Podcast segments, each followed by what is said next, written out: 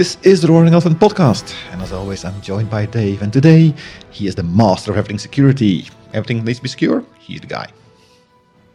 Yeah, and to secure it, we're going to turn it all off, cover it in concrete, and bury it in a hole in the ground. So that was this episode then. We can make it. hey, Jon, how you doing? Oh, it's uh, end of the week, so always a good thing, right? I think so. I think so.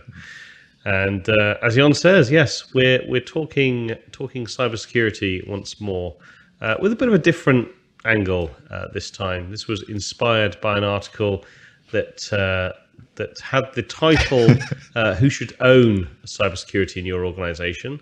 Uh, the article itself was terrible, but I think the question is is very valid.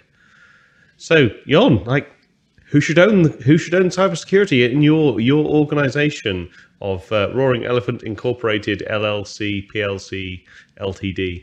Uh, Netherlands, BV NV something like that. Yeah. Uh, I just said in the intro, you do. I mean, and with, with you, I don't mean you, Dave. I mean not me. and I'm actually not well, being flippant here. I just want to uh, clarify that. Uh, I think it's a hot potato and nobody wants yeah. to own it because if things go wrong, oh, you're in a big pile of doo doo. And in a lot of organizations, I think passing hot potato has been a thing that happened a lot of the time. I mean, as long as I don't have to do it, then I can't do anything wrong. Because the biggest problem for me, and that's the, I'm just going to say this, and I'm going to shut up, is how complicated the subject matter is. It's evolving all the time. You're always running behind, playing catch up, and taking that responsibility should be not done lightheartedly. That was an English sentence, yeah. I think. I mean, the the in a typical enterprise organization, like the not necessarily the the person that owns it, but certainly where the buck stops is usually like someone holding the role of chief information security officer, also oftenly abbreviated to CISO. Um, like we we often see that as where decisions roll up to, but I think the the problem, like the problem with the article that that kind of kicked this off, is it had a very security is owned and uh, and every, the accountability all lies at the uh, you know the the security organization within an enterprise, and I think that's like fundamentally wrong. And I, my understanding uh, of information security, and especially not just the the strategy, but uh, cybersecurity as a whole, is that like it's everybody's uh, responsibility, whether you're in uh, you know a go-to-market, you know, sales part of an organization. You're in engineering, you're in people ops or HR, uh, you're in legal, you're in finance. Like everybody has a a responsibility um, and is accountable for the the cybersecurity of an organization. Mm, the problem with that statement is that the moment that it's everybody's, I can safely say it's not mine. Um, that's always a bad thing. And I also want to maybe pedantic about the word responsibility. For stuff like this, you need, I think, to have at somebody that is the person that needs to make sure everybody is doing the job. Mm. So I hmm. think it's everybody's task, everybody's job, everybody's occupation, everybody's, you should be doing this. Yes. But responsibility, I wouldn't go that far because as a developer, if your boss is harassing you to develop your software faster and faster with less time and less resources, you will be going to the minimum viable product. And typically, security today is not part of an MVP. And that is wrong. And it should be the responsibility of, and I'm going to put CISO here, but let's discuss this further definitely, yeah. to say that a MVP should always may contain as a priority securing the stuff. But that's not something you can say this is the developer's responsibility because the the, the individual contributor, as they say so obviously, so also often, doesn't have the cloud to actually take that responsibility. And that's why I take a, uh, take offense at saying it's everybody's responsibility. You kind of give people a responsibility where they don't have the power to actually enforce it or make it happen. And that's not fair. No. So I, I think when we get into the more depth of this, you start to draw a somewhat blurry line between who owns something. And I do agree, like the ownership lies at the, the, the CISO's feet ultimately. But who is accountable for it is, I think, the is the the wider organization. And so the your example uh, as as the developer who is is kind of asked to cut timelines, cut corners, you know, in order to release whatever piece of software they're working on.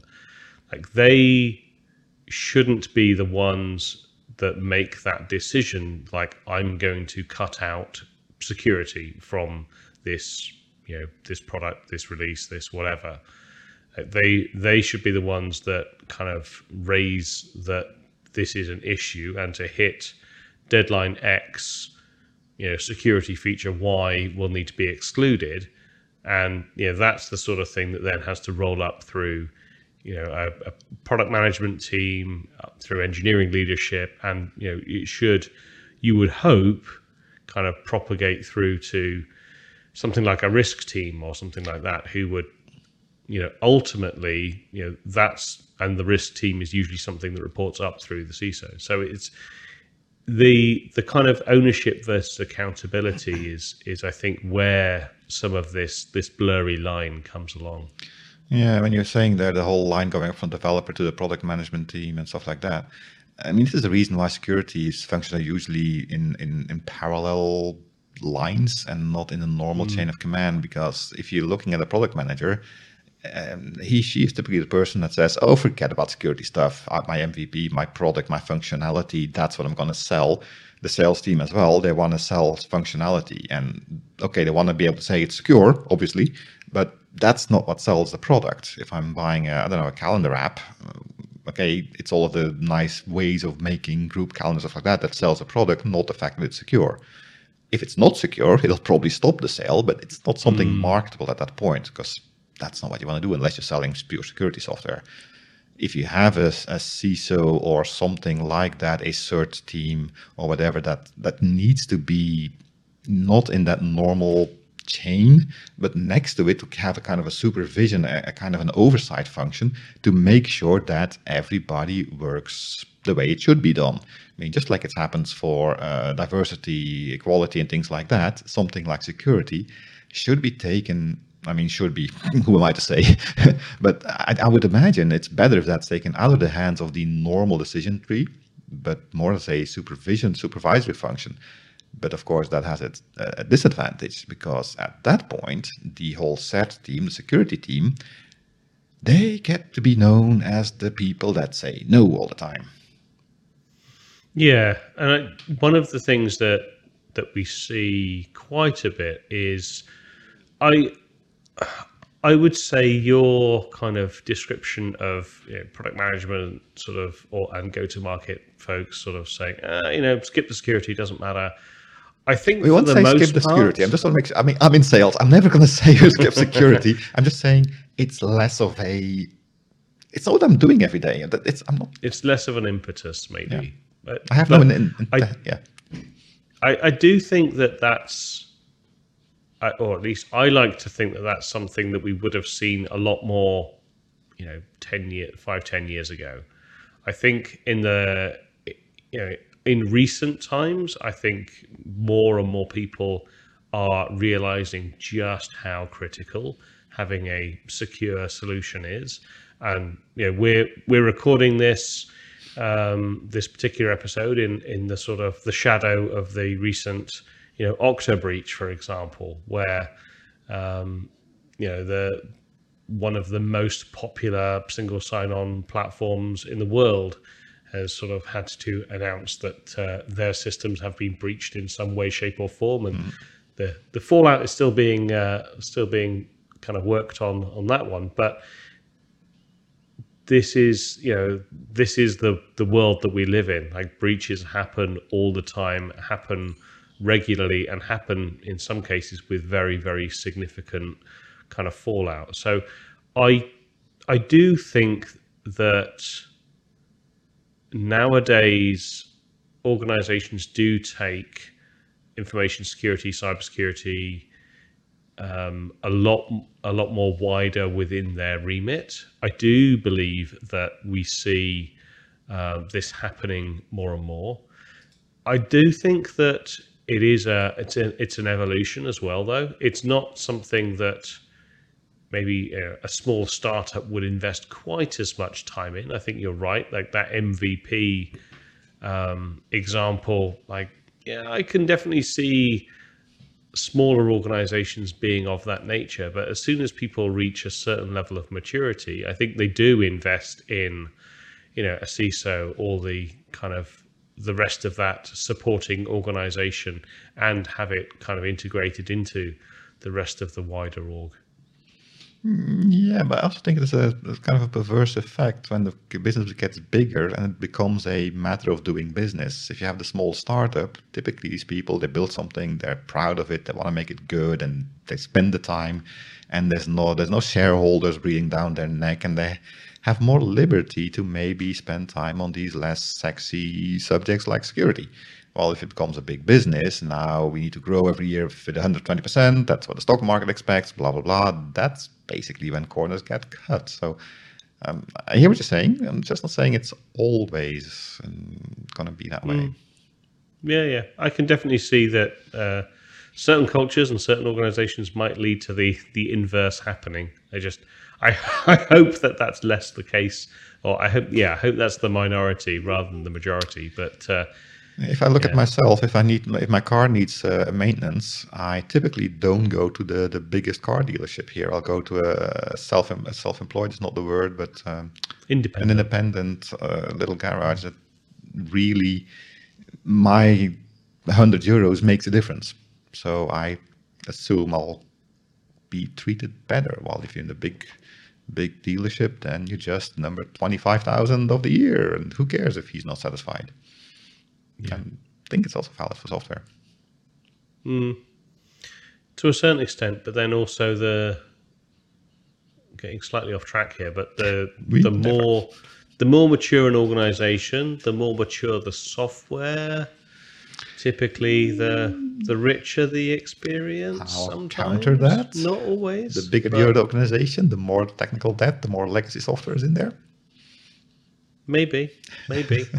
I but there's surely there's there's a bell curve at that point.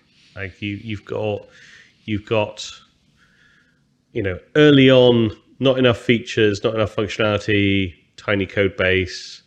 You've got you know sweet spot of uh, amazing amazing software, you know market fitting functionality and features and and then and then it goes back down to like oh yeah codeware like bloat um, too much technical debt blah blah stop blah. describing uh, is that what you're saying? Yeah yeah that's all the way down in that uh, that area there. Uh, well not a bell curve more of a cross axis with a middle point that has a sweet spot but, maybe, uh, maybe yeah i mean it's a hard thing it's a hard thing to do security and as, as, a as a world, we're not used to it. It's still fairly new because yes, a lot of stuff is happening, but it's not become as ingrained as automatic to do that security stuff. And another factor I think is important here is that customers they want the security, but they don't want to pay what is required. And I'm not meaning money here, although good secure software is probably going to be a little more expensive because there's more stuff in there, but more effort. Because uh, if I can download the project and just deploy it and there's no passwords, no logins, it just works, that's very quickly up uh, time to up uptime is yeah. Deploy done, running, we're gone. If it is secure and I have to have SSL certificates in there or couple it to my AD or LDAP, it's more effort. I have to start to read it a, a, documentation page uh, how to on mm. how to do this. And active directory well that's somebody else. I don't know how to do that. It gets more complicated. And i've actually seen some some pushback from customers when security became mandatory that actually people complained it was so hard to start working with the project. Mm. yeah i don't i don't see that as much although i can definitely i can definitely imagine it being the case I mean, one of the things that I think we've seen more in the last, or more discussion around in the last few years, is the broad kind of approach of security across organizations. Um, so, yeah, I think we, we found a quick image that talked about uh, something called an Information Risk Council, uh, the amusing abbreviation IRC for anyone who's been around in tech for a while longer. Um, and I'm not too sort of worried about the, the, the details around the Information Risk Council. Like, I think everyone can figure out for themselves what what that means. But the the thing about this is, you know, information security is the responsibility or is the um, has accountability across all of these different um, areas. So, you know, you'll have um, you know, the IT organization, the legal organization, the HR organization, the engineering organization, kind of, and the they call it operations, but you know, I would think that to be more like the go-to-market. So, sales, customer support, um, you know, all that side of a, a, a given a given company. Like the the the sort of the expectations would be that all of these people would have a degree of care or concern around around a, a cybersecurity strategy, and that that can be as basic as you know on the HR side, they'll they'll be helping to recruit the right people into into a, a security organization. They'll be ensuring that the you know the, the mandatory sort of cybersecurity training is up to date for individuals, and they'll be you know keeping an eye on um, you know who is who is delinquent in that training and making sure that people run through it. You know, that's probably the one of the the simplest kind of areas of care, whereas someone something like the the the information security sort of side of things, they will have an entire organization that's more sort of dedicated to everything from you know offensive sort of um, side of things like red versus blue pen testing and all that sort of thing.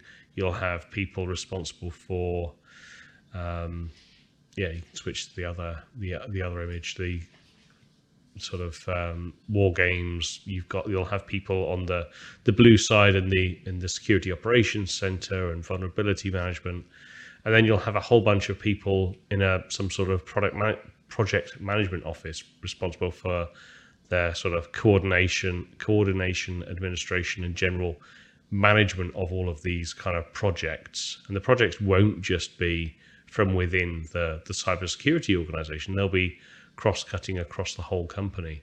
And then, you know, risk management is always going to be a critical part of this, both the detecting risks, finding where there are holes in an organization, and evaluating risks. So going back to that example of a, a developer that was looking at, you know, deadlines are looming and they're being asked to deliver something by X deadline, they're going to have to cut something out. Is it is it security that gets cut out? Well, I'd expect you know some from the, someone from the risk management team to get looped into that conversation so that we can decide does it is that the thing that gets cut out or is there something else that we should do here? Well, I guess the the moral of the story is that it should never get cut out because, I mean, we've discussed this earlier on on the podcast already. If you don't do the security from the start, it's a lot harder to add it to an existing product afterwards than to just bite the bullet and do it right from the start, right? And the problem with pilots and POCs and POVs that mm. invariably end up in production I mean, we should no longer do POCs and stuff like that. I mean, if something's worth doing, just start doing it right. And the whole, I mean, it's called the IRC Council there, but I think that's just a CERT team, right? That's basically the representation from the different functions within the company yeah. that have a person or two persons in the CERT team to make sure to to to to, to be the the gatekeepers and to avoid it ever dropping by the wayside. So a, a real world example here of uh, of something that, in my mind, went uh, terribly wrong was, uh, and this is this is something I heard from someone just this week. Um, this person had left their previous role over over a year ago at this point, and after um, this week they started getting a whole load of notifications that their sort of um, they've been removed from a whole bunch of projects and things had been deactivated and basically it looks like their offboarding program had finally caught up with removing them from a whole bunch of systems um, at their previous employer. And like that is this is and this is a very large organization this person was coming from. Um, and that you know that's the sort of example of something i think is very scary. The fact that people offboarding is one of those things that people don't pay a lot of attention to. They they tend to like you know one thing gets unplugged like i don't know someone's email or something like that but uh, there's a whole load of other things that seem to get forgotten for some reason and i do not understand why. But uh, yeah particularly particularly scary conversation to have they, this person realized that they probably had very significant levels of access mm-hmm. to a whole bunch of systems, and it's only, I think it's been basically at the uh, following up from the Okta breach. Some organizations have been doing some uh, internal digging around to see where where they had maybe uh, exposure to certain things, but yeah, particularly scary story. Yeah, I mean, the email is a bad example because I think there's actually legislation in the EU that you are supposed to keep access to your work email for a certain amount of time to be able to migrate stuff and stuff like that. But yeah, I mean, this is why role-based access control was created, right? The whole idea behind the role-based access control is you can easily, when somebody leaves the company, just remove the role or remove the person from the group, and it automatically the, um, take away any kind of privileges you might have to view, see, control, create, delete things if that isn't set up correctly, um, I mean, we could say that that basically is the first thing in security, right? If you haven't got that set up right, it doesn't matter if your firewalls are closed or not closed. If you, mm. I mean, if, if the biggest threat, I mean, we've, we've looked at the uh, antivirus or infection malware reports in the past from Verizon, I think there were, and in, yep. insider threats or accidents were still responsible for most of the data loss and breaches uh, that were happening. Yeah. Uh, the other thing is that the if you look at the the conversations that people have had around this, role-based access control is one thing, but the the problem is there is such a wide variety of systems that don't have a consistent way of enforcing that role based access control or single sign on. So the there are some things that organizations always find it sort of easy to plug and or easy to unplug but there are so many other systems that just don't seem to get looped into that kind of story and i think that's where that's where a lot of the uh, challenges are for organizations keeping track of all of those kind of separate individual threads that when someone when someone gets uh, offboarded, um, that all of those threads get cut. And mm. yeah, as I say, I, I think it's it's probably one of the areas that most people or a lot of organizations could do with investing more time and effort into. Yeah, we're kind of circling back to this to the, to the thing I said before, right? The whole security thing, it's an extra burden that we all wish we, we didn't have to do. Mm. So is that why we're all doomed? I mean, people are lazy by nature. That's how intelligent people got more intelligent by fix finding ways to do less work. um, so it's inherent to the species, and as long as security is yeah, always extra effort, more complexity, less freedom, more bureaucracy. They're all negative things. And yeah, sure, the end goal is a positive one, having a secure environment, whatever it may be. But people are people. So are we doomed? I would hope not doomed. I do think that things are. I do think that things are improving slowly. I, I do think that there's far greater awareness, as an example, of information security, cybersecurity now than there was 10 years ago, 15 years ago, anything like that. Like the, I'm not quite sure that uh, the uh, all publicity is good publicity quite falls into uh, the same category with data breaches and things like that. But one thing that it has driven is awareness.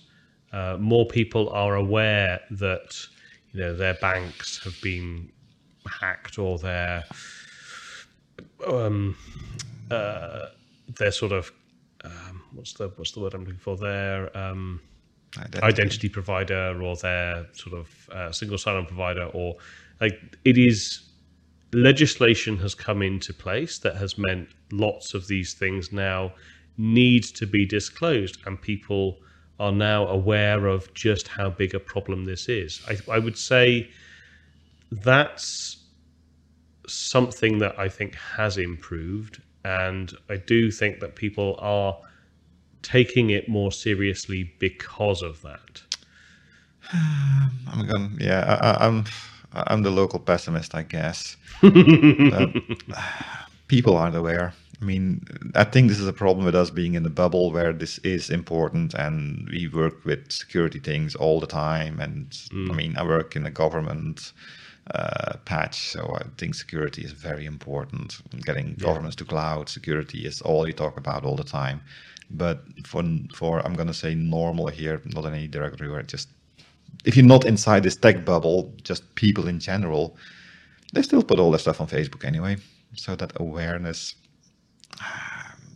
the only time that they're convinced. really aware is if they can do a, a, class action lawsuit and can get some money out of it. I guess then they're aware.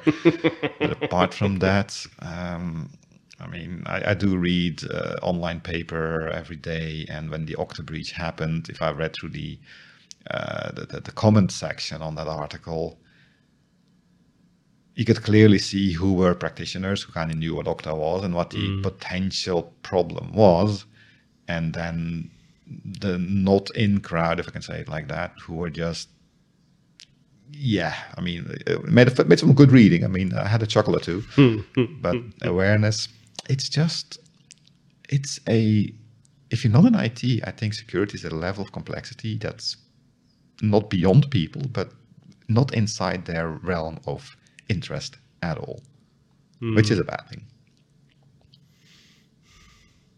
I suppose. I suppose maybe I am the optimist on this one, which is scary because that's not normally the case. Um, I suppose I suppose I I am generally thinking of it more within the enterprise context than within the the wider the wider world context. I think that yeah, I think you're you are right on that side of things. But do you think that awareness, even within the IT world, is is more commonplace now? Mm, again, depends on the function. I think in the IT world, a lot is done on optimization, and that means cutting corners and that means that we have a CERT team now and me as position XYZ, I can just say if CERT didn't tell me to do this SSL encrypted TLS uh, layer, then I guess I don't have to. Because that means I can get my project uh, finished faster and my boss will be happy, I'll get a bonus. And again, enlightened self-interest rules the world. It's a good thing or a bad thing. Let's not talk about that. Mm. But it is a it is an inherent risk of this thing. And I actually think that it's getting worse. Because if you look at how, for example, the whole, I'm going to say the word, the, the word blockchain and cryptocurrency mm. have become such a massive pain for regular people that instead of going to normal stocks and trying to get some money doing it the regular way are now being fooled into buying crypto coins and that's i mean if it works for you more power to you but it's one of the most fragile, chaotic ways of investing your money. And every every time somebody gets rich means a lot of other people got poor. Mm. That's it's a, it's a currency, right? It's not a stock. And if you look at the kind of publicity that's happening, the marketing around it, it's kind of telling people it's all okay, it's safe, we take care of it without offering any proof. And even if they offered proof, people would not be a, in a position to to to judge if that proof is actually worthwhile. Yeah, but I th- I think you're now talking about the, I mean the that side of the cryptocurrency world. in my mind, is that's just the the latest iteration of the pyramid scheme, right? Uh, yeah, cryptocurrency is a pyramid scheme. There's no way around. It. I'm talking here about the, the Bitcoin, Ethereum things. I mean, uh, there's a couple of governments that are currently looking. I mean, the EU is now looking at making a, a, virtual euro, but that's going to be a different kind of uh, cryptocurrency Yeah, because, actually be regulated. well, not only regulated, but there will be. Well, we're off the gold standard for a while now already, so I guess paper money is also hmm. a bit of a pyramid scheme. But still, it's there, there's bank guarantees and stuff like that um, not talking about that stuff, but the, the normal crypto wallets and stuff like that. Yeah, again, you need to get 500 people poor to make one person rich. Yeah. Well, welcome to finance. and on that note, unless there's anything else from you, I think we're about ready to wrap. Yeah, let's do it. All right. Well, in that case, that is all the time we have for today. You can, of course, as always, support the podcast. We uh, really do appreciate things like uh, people joining our Patreon. Every contribution really does help. We are on YouTube. You can like, you can subscribe, you can hit the notification bell, you can comment, you can do all the YouTube things. Uh, please go to www.roaringelephant.org for a link to our Patreon page and for more information about the podcast. You can follow us on Twitter using the at Roaring Elephant tag, and you can send your feedback to podcast at roaringelephant.org if you are that way inclined. Until next time, my name is still slightly optimistic about security, Dave. And my name is, I'm happy that Dave's on- doing all security stuff. Jon. And we look forward to talking to you next week. Unless we get hacked. Goodbye. See you then.